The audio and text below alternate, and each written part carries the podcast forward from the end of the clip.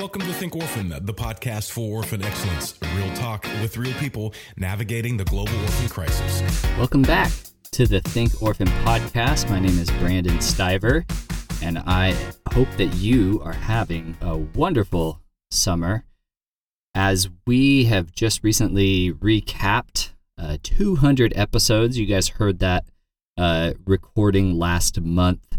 Uh, we're just looking over, man, all these amazing guests that we have had over the last 200 episodes. And, you know, there's a lot of different themes that we kind of go through.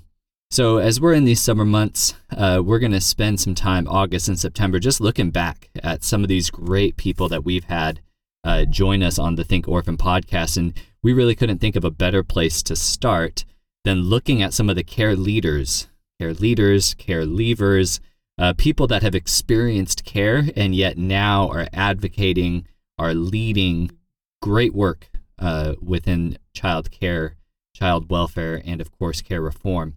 So uh, that's what we're going to be doing today. We got some great guests, guests that you have heard, but maybe haven't heard in a while. And uh, we're going to be leading off actually with our friend Nabs from Helping Children Worldwide. Uh, Nabs is just a great guy. He's a passionate advocate and a leader within this space. So uh, I'm excited just to get into this first segment where we are talking with Mohammed Nabu, also known as Nabs.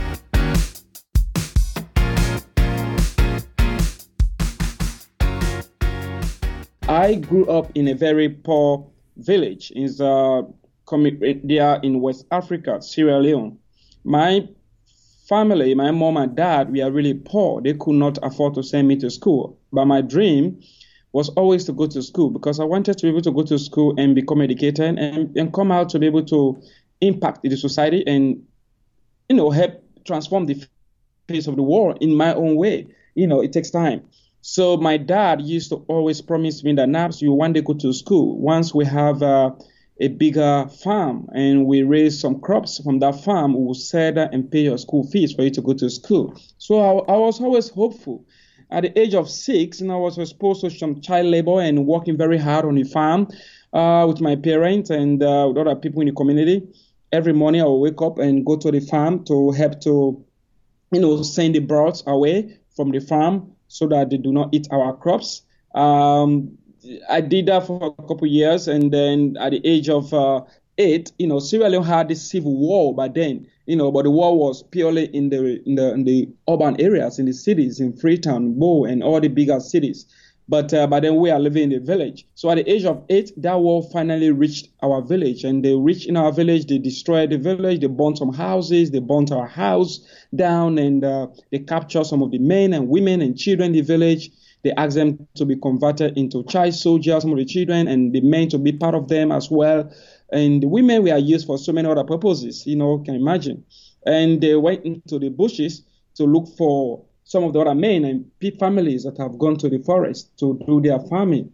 And that's where I was captured together with my parents and my mom and dad. And they captured us, and I was asked to become a child soldier, which I refused. And my dad was asked to join them to be a rebel, which he refused. And, you know, they started you know, shooting a lot of other people around there. And during that interim, I lost my dad as well. My dad, uh, you know, I lost my dad and I got separated from the other extended family members, my mom and other people that we are all from the village. I got separated from them.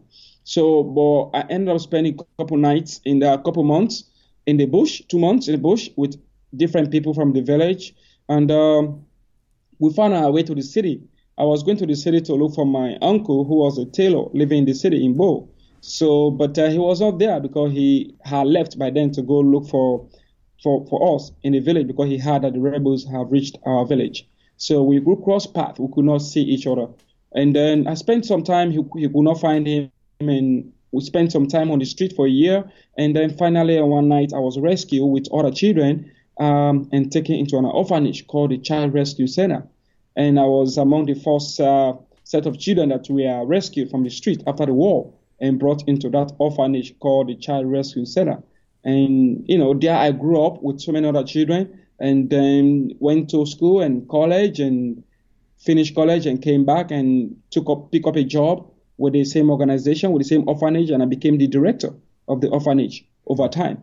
And then, yeah, so that, that's all how I went. And since then, I, there I am. I, I became a director and I helped to, to lead the transition, working with my the partners, helping children worldwide uh, based in Chantilly, Virginia, and then uh, with the United Methodist Church in Sierra Leone and the UNICEF and the government agencies for them to say, you know, um, the best place for these children to grow will be with a forever family. So we're able to help to lead the transition to to send those children back to their various families across so that they stop living in orphanage and live move to family-based care.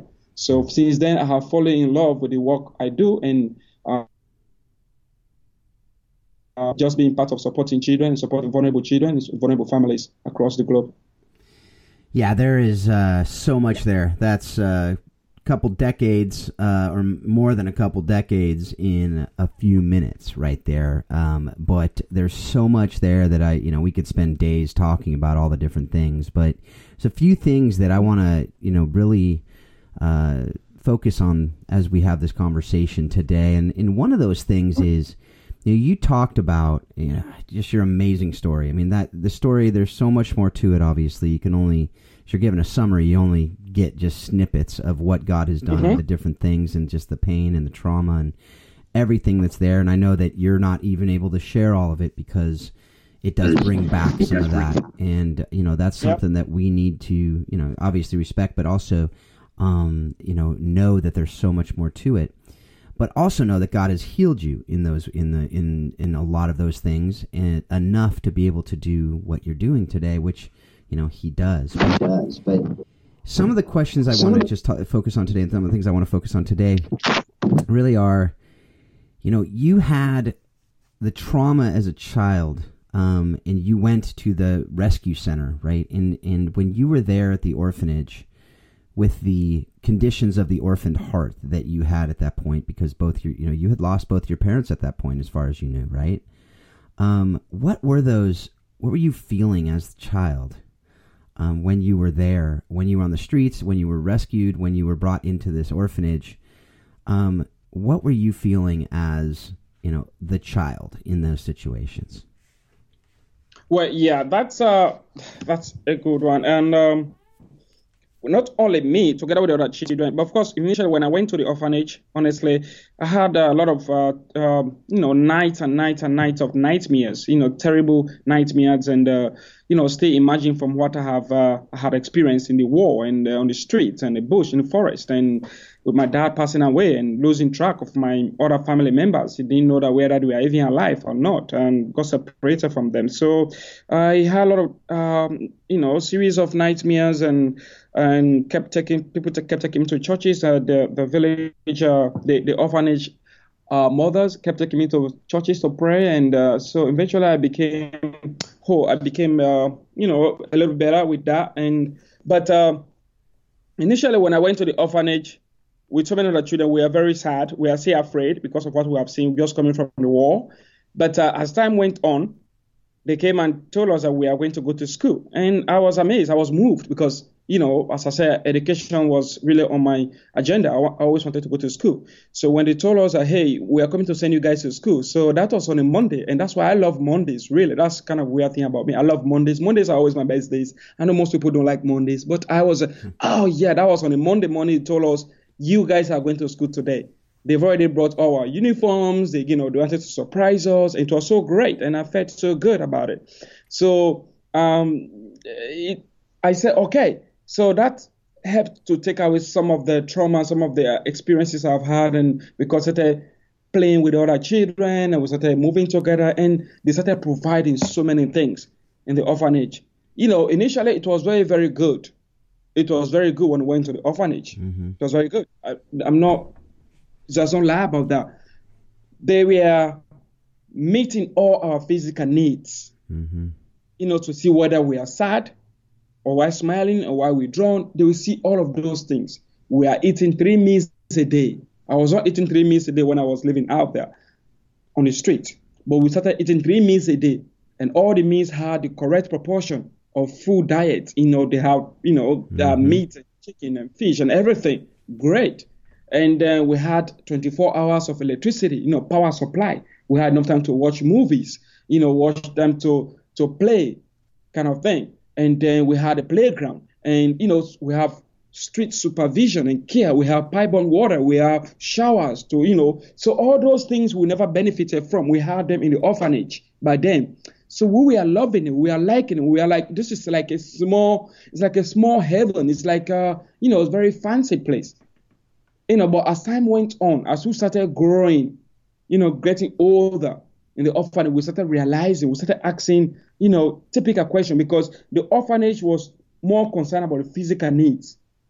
They met all the physical needs, mm-hmm. but still, somehow, somewhere, we are we felt empty inside the emotional needs were not met. The physical looks, the sad face, the clothes, the food, the withdrawn, they will see that. But the inside looks, we started asking what was really going inside of us. Feeling loved, feeling confused, feeling detached, feeling connected, asking relevant questions like, Am I safe? Am I loved? Can I do things for myself? Am I capable? Do I belong? Like, am I respected? Am I included? Are my thoughts really valued? Am I understood? Do I matter in society? Because when we started going to school, there are some negative connotations attached to because we are coming from an orphanage. Mm-hmm. Because it's in, you know, when people come from orphanage over the years, they always think that these are like they refer to us as nobody's children, like no one's children. Like see, they, we just fell from the sky somewhere and they picked us up. So we are always being a little bit segregated, you know, against in school when something will come up in school, the other students will try to push us aside. They will think, oh, they don't know, they know nothing. These people are just in the orphanage. They are behind the closed walls. We, we didn't feel in, we didn't feel they were not like including us in some of the basic social activities going on. You know, we only get to to come on to the light we not perform very well in school when the, the test results are out. If we come to do very well if we, if we do very well in at maths or English or something or one of the subjects, they will notice us. But besides that, we are, we, we are hardly noticed in the communities around the schools. And because we are living in the orphanage, but we are attending public schools with other children who are not living in the orphanage. So there was always some kind of a, you know, segregation. We are not seeing, we are not kind of embraced to be like everyone else. So we felt that pinch. So it was not really a matter of was the tip of an iceberg wherein you the, the, the you see only a snip of the iceberg on soft on the surface of the water, but the rest, the huge chunk of the iceberg is underneath the water. Mm-hmm. So the underneath the water, you see, you don't see that. You only see what is on top. So in the orphanage, you are seeing everything that was on top, but really on the bottom, what was really underneath? Why were we sad? How, what, how, how are we feeling? What questions were we asking? What burning desires? What effort? Whether were, were they making effort to trace our families or children or you know connections? So all those questions that they kept coming. So there are some areas of that. The orphanage was good. It was a little bit, uh, you know, like somehow deceptive because like the average life in Sierra Leone was different from when we are living in the orphanage. Mm-hmm. Everything was provided. Sierra Leone is a country that half of the population lives on less than $1.25 a day. They do not have constant electricity. Only 2% of the population has access to electricity. They do not have pipe-borne water. Majority of the people do not have that. So when we are living there, we have all these facilities. And the outside world was not having that. Mm-hmm. And so when we got when I left the orphanage to I mean other children, it was so hard for us to really, really adapt to the society. It was difficult. It was difficult.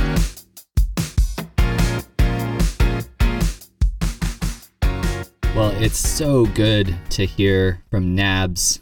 If you guys have ever had the opportunity to meet Nabs or to hear him speak, he is just inspiring, and not only because of his uh, experience, which he shared of his time growing up in an orphanage, but because he didn't allow those experiences, that experience of being separated from his family, he didn't allow it to get him down. He just has such incredible enthusiasm and is really professionalized even now as he stepped into that role, starting with um, his his role running the children's home later on, leading them through transition and now really just coming up to be a premier leader, you know, within the care reform space. So we're just so thankful for this. Um, two quick notes, you know, as we just kind of reflect on Nabs' story and what he was sharing. Uh, one, you know, we're going to do a few more of these compilation episodes. Um, and next week, or I guess two weeks from now, our next episode, we're actually going to be looking at transitioning to family care. So, as you heard, and you can even go back and listen to the previous episode with Nabs, which was episode 141 of the Think Orphan podcast. We would love to invite you guys back next week where we're going to be hearing from other leaders that have also led through transition, whether that's looking at the global movement around deinstitutionalization or care reform, whatever you want to call it, uh, talking with uh, Delia, and then looking at a country level, talking with Jonathan Dowell, and then uh, looking at the organizational level with Spencer Reeves. So that's what we're going to be going through in a couple weeks. So please come back and definitely check out Nabs's previous episode. Speaking of checking out other episodes, would love to give a shout out to Nabs and our friends at Helping Children Worldwide. Nabs, along with uh, a dear friend and colleague, Dr. Laura Horvath, have just started their own podcast called Optimistic Voices, where they're looking at some of these things. Their first episode, they actually had Dan Hope on the episode, who is, of course, a friend of the podcast, doing great work at SFAC.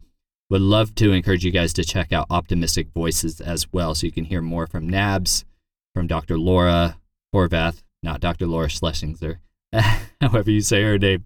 It's Dr. Laura Horvath with Nabs, uh, doing great work and sharing some stories over at Optimistic Voices. Okay, enough about Nabs, though. We love him. But we're going to get into this next podcast, which, to be honest, uh, this was my favorite episode that we have ever done.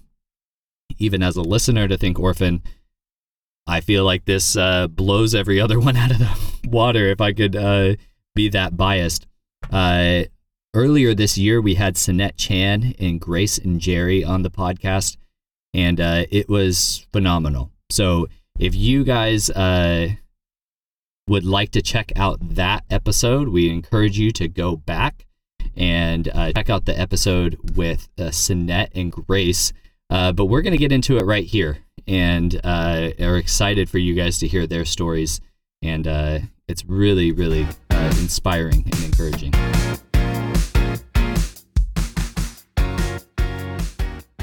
So we talk about care leaving and and how challenging that was, but you actually experienced multiple types of orphanages. What was what was that like from the inside? So the in, like it's it's bad and good, but I I can say that I was um, like I can say I I experimented by myself because I experienced living in the, uh, the bad orphanage almost 10 year in my like uh, uh like uh 10 uh, from 9 to um 17 and then I moved to the good orphanage. But during during in the bad orphanage I was exploitation and I I was work in the like hard labor like you know, looking after the cow, um, uh, growing vegetable farm, and like many more work, and all the profit is going to the market, and all the money is going to the director pocket, and th- uh, during that time we work, but no one really care if you are sick, you have enough food to eat, or you know, uh, clean water to drink. Sometimes we drink like very dirty water from the uh, water uh, like valley and when we get sick they just left uh, the kids on the floor and get healed by themselves. And lucky enough and and i forgot to mention during that time like we was very bad neglect because the director of the orphanage like physically abuse us like also like uh, i was raped by the director of the orphanage. I said this uh, uh, a lot of time because i want to um, to mention that it's okay to say it. Like when i was young i'm so scared to tell all my like my care leaver that i was raped. I was so like embarrassed and ashamed. But right now, I feel like I need to talk about it and we it's okay to say it and don't feel ashamed about it. And later on i i, I moved to the good orphanage and the best care but still i feel lonely and like feeling abandoned and seeking for love and trust but still i can't find. Yeah. Uh, Sanette, I'm uh, first of all, I'm just so sorry about all of these things uh, that you underwent, and you know, for for for somebody like me, right? So, I I used to work at a children's home. Uh, I, I, worked at a children's home for two and a half years uh, in East Africa. Um, realized um, that, and it was it was more like the good orphanage, right? Um, uh, where the people were more caring, um, but recognized, you know, this isn't the best way. There could be better ways, right? Um, to care for kids. But we talk about some of these things. Um, and we've had people that have come on the podcast and have said, you know, there's exploitation in orphanages or, or, you know, the prevalence of sexual abuse is there. Um, but for you to come on and, I mean, just, um, I mean, the, the, I, I don't think we've ever had something like that quite before. So, Sanette, thank you for your bravery. Even, I mean, that's just really remarkable. And and thank you for advocating on behalf of children that are still in those exploitative um, situations. Right? Um, yeah. Um, it's just remarkable. And I want to mention that there is no good orphanage. There is no good orphanage, and uh, no excuse, you know, no excuse. There is no good orphanage, and you need to put all those uh, vulnerable children in the orphanage in the good, like in the hope of good future. I experienced it myself, and I also working with the care leaver, and ten, like nine of them, they are experiencing like you know, a horrible life even in the good orphanage. So no excuse. Yeah. Thank you, Sanette. And Grace, I would love to hear from you as well. Um, you uh, you are not Cambodian, uh, you are Kenyan, uh, joining us from from East Africa, um, but also have a have a care experience story. Um, would you just share maybe with us just a little bit about your own story, your upbringing, and and what it was life like uh, even when you exited care? Sure. Thank you, Brandon, for having me. And sorry, Sanette, for the childhood traumas you also experience. It's heartbreaking. Yeah. For me, uh, my story is not as heartbreaking as Sanette, but it's also a unique story in that I was able to experience family life for quite a long time before I was enrolled in a residential care. So, how my story began is uh, as I was clearing my primary school level, I was in sort of in search of uh, high school support for education. And so I got enrolled to this CCI, whereby in exchange of being supported for my education. And so I spent part of my uh, childhood with my family, my mother. And I used to, in my primary school, I used to see the children from the CCI that I was admitted to, and I will see, wow, they're so privileged in that they have, uh, I mean, the care they are being given, uh, provided for meals, uh, their school uniform being catered for, whereas for us, it was uh, contrary to that. So there was that bit that we used to adore them, you know. But then the moment when I was told I will join the CCI, I was uh, in a limbo in that I didn't really want to go, but I needed the support.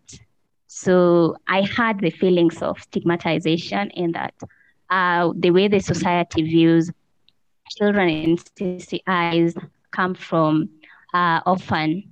They are mostly orphans. So I had that same idea, and I was like, so how is it about me? I'm not an orphan. Why should I also be placed in a CCI? So, and this happened when I was still a teenager, you know, whereby you also have changes happening in your body trying to identify yourself. And at that point, I remember I completely changed in that my social relations did change completely because I had friends from my childhood and I cut off those friendship immediately. I was admitted in care. So being in care also was not smooth because there was a, a lot of discrimination happening, uh, mostly based on who knows who. So that also happened. But later on, with life after high school, I managed to clear, and yeah, it was the moment for me to exit. So they took me back home to my family. Uh, the other thing, the expectation that we had is that, you know, they took you and gave you this hope of supporting your education. And but for me, I was good in studies, so I performed well.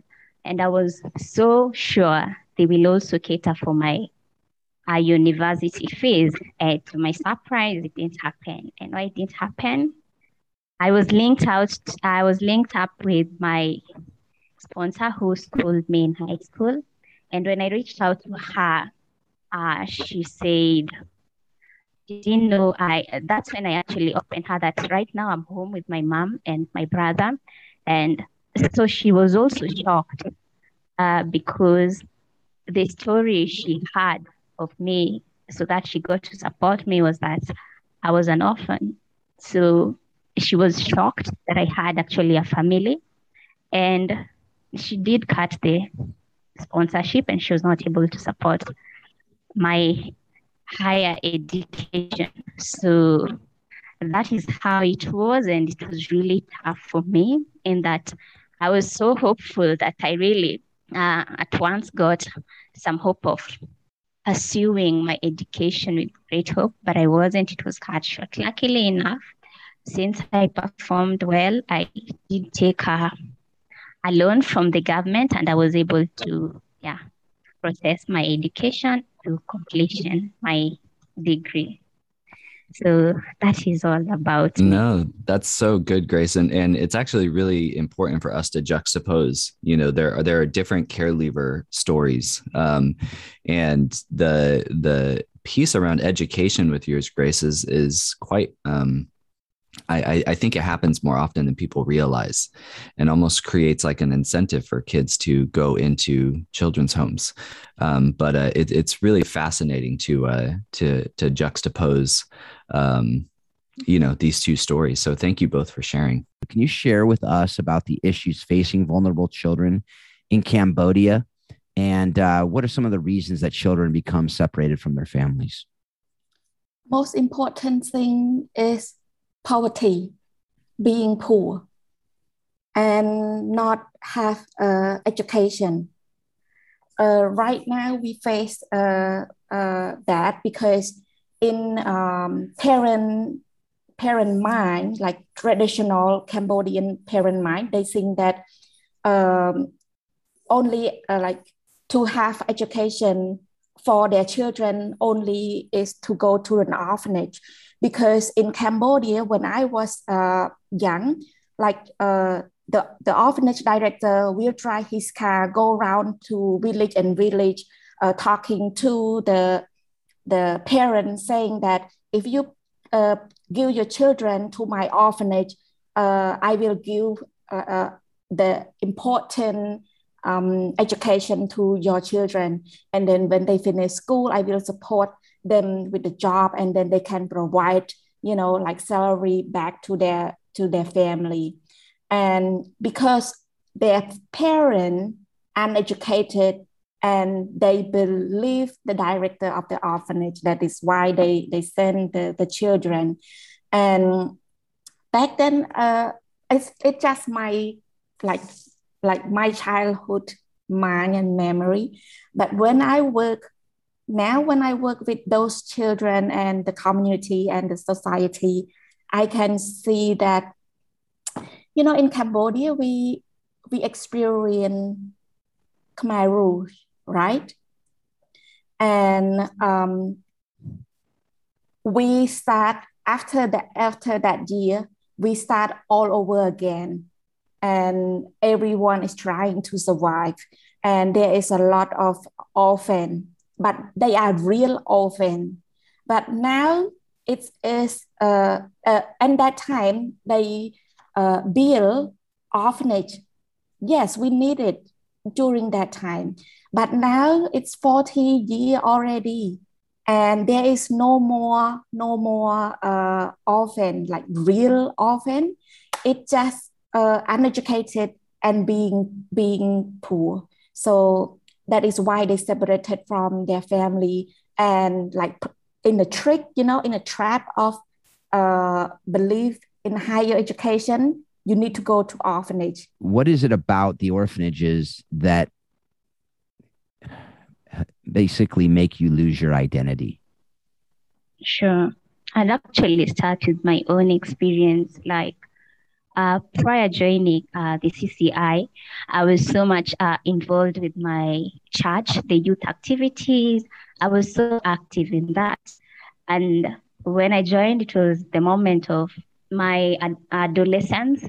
So I'm being changed to the normal uh, society that I was used to, despite the changes happening in my body of trying to know, you know, the transition to adulthood.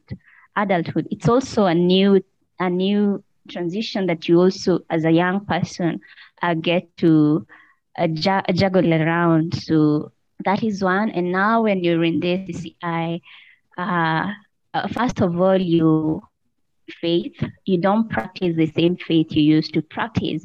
You have to adopt to the new faith that is being practiced. Why is that so?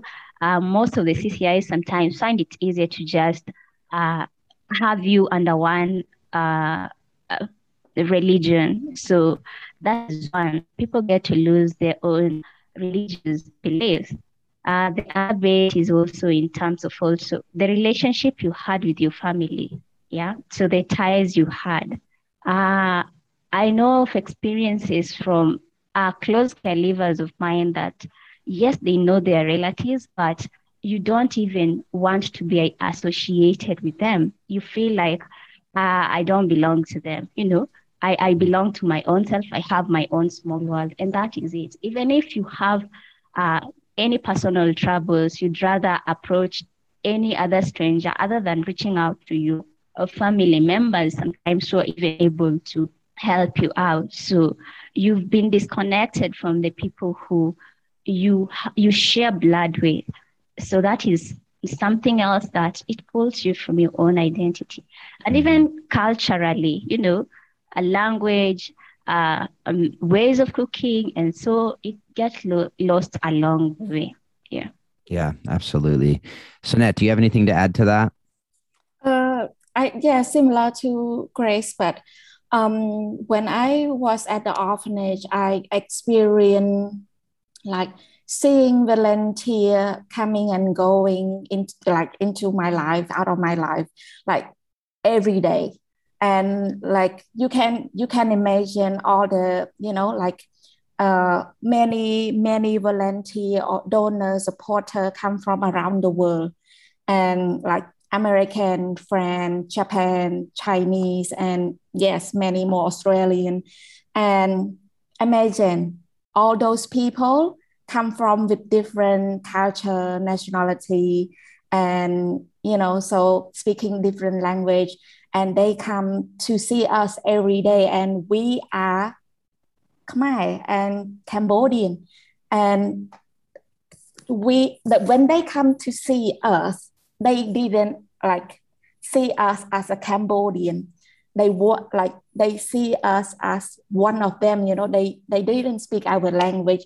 They they didn't want to hear our culture or tasting our own food.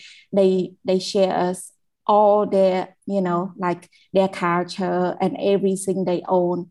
And when we when we when we go out to our society to live in independent or living an orphanage our society wouldn't accept us they didn't accept us because they thought that you know you are one of those foreigner you know? Like the way you dress up the way you speak the your mind you know you are not one of us. And that is very difficult. That is why we see the gap of you know the the the gener- generation to one generation. Uh, they are tr- like trying to find themselves. That is why a lot of caregiver, when they go out to, to live independent, they are struggle to find themselves, to to know about themselves, and that that is why like that is can be a reason they fell into depression, anxiety, and you know later on fell into drug, alcoholic, or you know sometimes they take their own life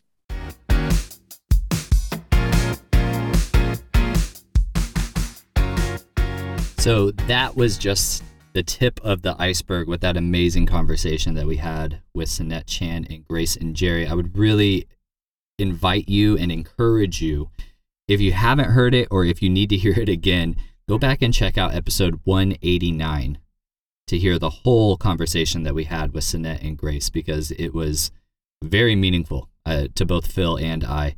Um, you know, one of the things that we really see in their story is that variance, right? Here you have, uh, you know, a situation where a kid becomes separated in Cambodia versus a situation in Kenya. There's different things that are in play. There's abuse, which we heard about. There's uh, education. There's push factors. There's pull factors. As we think about NABS, as we think about Sinette, as we think about Grace, and as we think about our next uh, guest, Tamrat, you'll notice that you know these are four different countries, you know, four different areas of the world and yet each of these um, stories have some similarities and they also have some variants. So that episode that we did with Sinette and Grace is a great place to go and kind of see some of those intricacies. It really is important when we talk about child-centric models of caring for kids that we really are willing to get into the nitty-gritty and the intricacies of each kid's story and just appreciate the way that Sinette and Grace really modeled that. You know, I just want to acknowledge one of the things that Sinette was getting into around abuse, and she was, um, I don't even really have a word, even after recording that months ago, to uh, express the magnitude of her vulnerability, you know, in that, and how she is using even that severe trauma that she went through to advocate on behalf of vulnerable kids. Abuse is real. Abuse happens when we're talking about orphan care, when we're talking about kids that are growing up in orphanages or kids growing up in families. Abuse is real. Sexual abuse is real.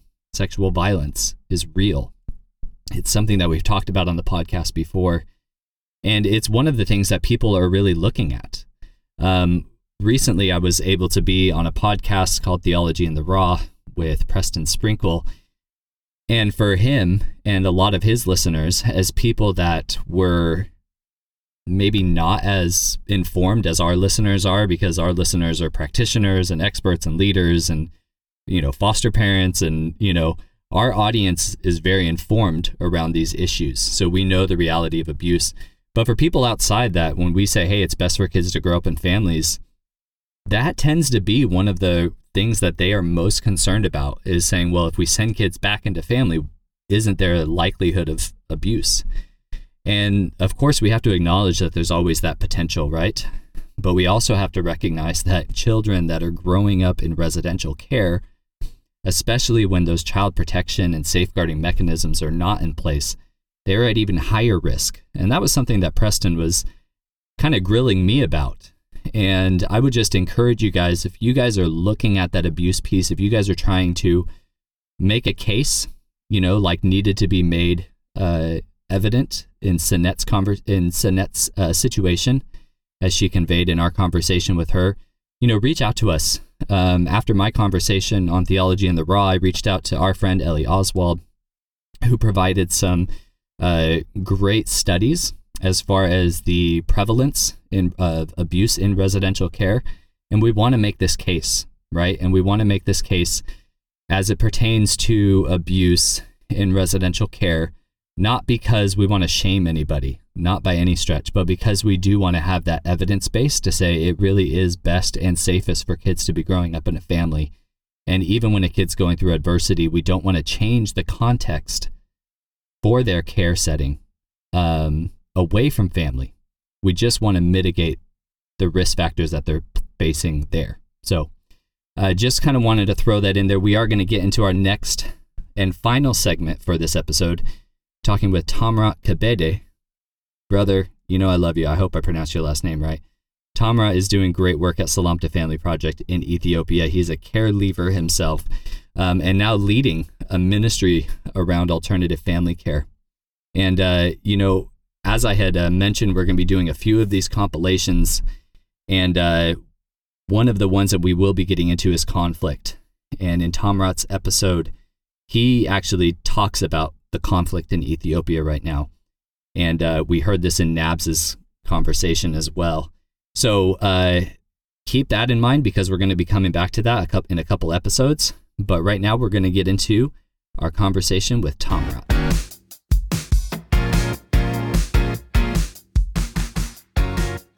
But what were some of the components of living in an orphanage that an average person um, outside the orphanage might not realize? And, and what were the, some of the harder parts about growing up in an orphanage? Let me begin with that. So, some of the hardest part growing up in the orphanage is that you don't have hope. Like you're just there uh, through program, so there is no talk about uh, having your own family there was uh, corporal punishment in most cases. Uh, uh, that was brutal uh, and unthinkable. So there was no psychosocial support. You kind of figure out life on your own. Sometimes uh, hitting a wall. That's how I would express it. Like you hit a wall and you learn, oh, it's there, but you you have no whatsoever guidance like other than getting you fed or clothing and, and uh, getting to school. So those were uh, not being done intentionally. Uh, we i didn't have any psychosocial support. I don't remember having any counseling with all traumas that i have walked through in life. So that's been uh, mostly uh, the toughest uh, experience I had in the orphanage. Um, most people don't realize that kids in the orphanage are created in the image of God. Uh, uh, I mean, we are kids who've gone through trauma, some sort of trauma, some walk of life that are very difficult. And people don't understand that. So, because of our behavior, people misjudge us, saying, uh, different things. They don't understand that we had once a family and that we are created in the image of God and we do have that dignity God created us with. So most people don't realize that uh, in most cases. They see us very differently, even coming out of the orphanage, going to school everybody points at you saying here comes that orphan child. So they make you feel bad or they make you feel kind of responsible for what has happened in life when actually it's different otherwise. So those are uh, like things people don't understand about us like orphans. We, we're not created to be necessarily violent or aggressive or stuff. It's things that have had in, in our life expressed that way because uh, uh, we are not in control of that. It's it's it's there within us uh, as we were brought up early in our uh, childhood. So that's something people don't understand. So people should understand that we we are uniquely made and wonderfully made by God just like any human beings. We, we're not that different.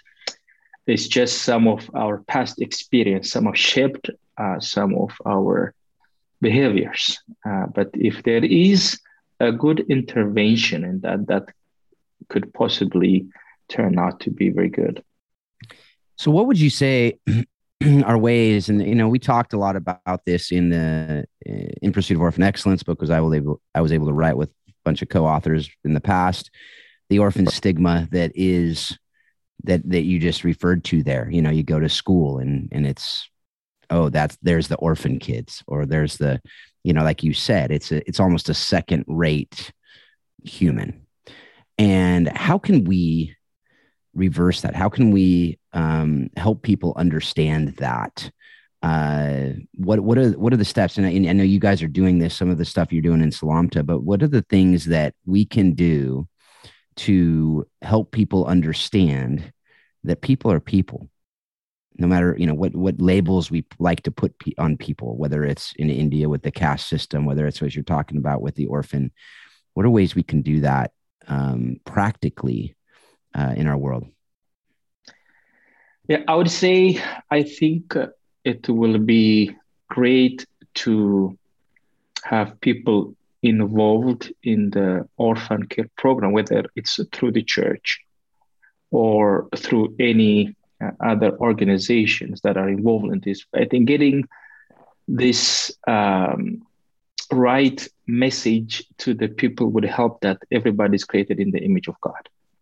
And yes, sin has interrupted or disrupted that image to some extent, but even worse, it's what happens in the socio-economic and in the socio-political stuff that creates most of uh, these problems. So we we we are meant uh, to be having families, families that we call our own. So if there is a wrap around care support that comes from families, individuals, or organizations into the orphan care system, I think that will change. And getting people trained on TBRI uh, and trauma informed care those I think will be very helpful to get that out out to uh, societies and people to have a better perspective that we are no different than anyone else on this planet. Yeah. Uh, but helping um, families or societies understand, change those, those circumstances that Christ creates orphan world uh, I think would be very helpful in changing the mindset. Well, after hearing four people, Nab, Sinette, Grace, and Tomrat, I don't really feel like I need to say a whole lot more. I feel like Tomrat summed it up really well. We want to love these kids. We want to give these kids opportunity to be safe from harm. We want to give these kids opportunity to grow up within family. And for those of us that are working in this space and are not care experienced, myself included, we really need to prioritize listening and learning from those that have grown up in care. And that's that's what this episode has been all about.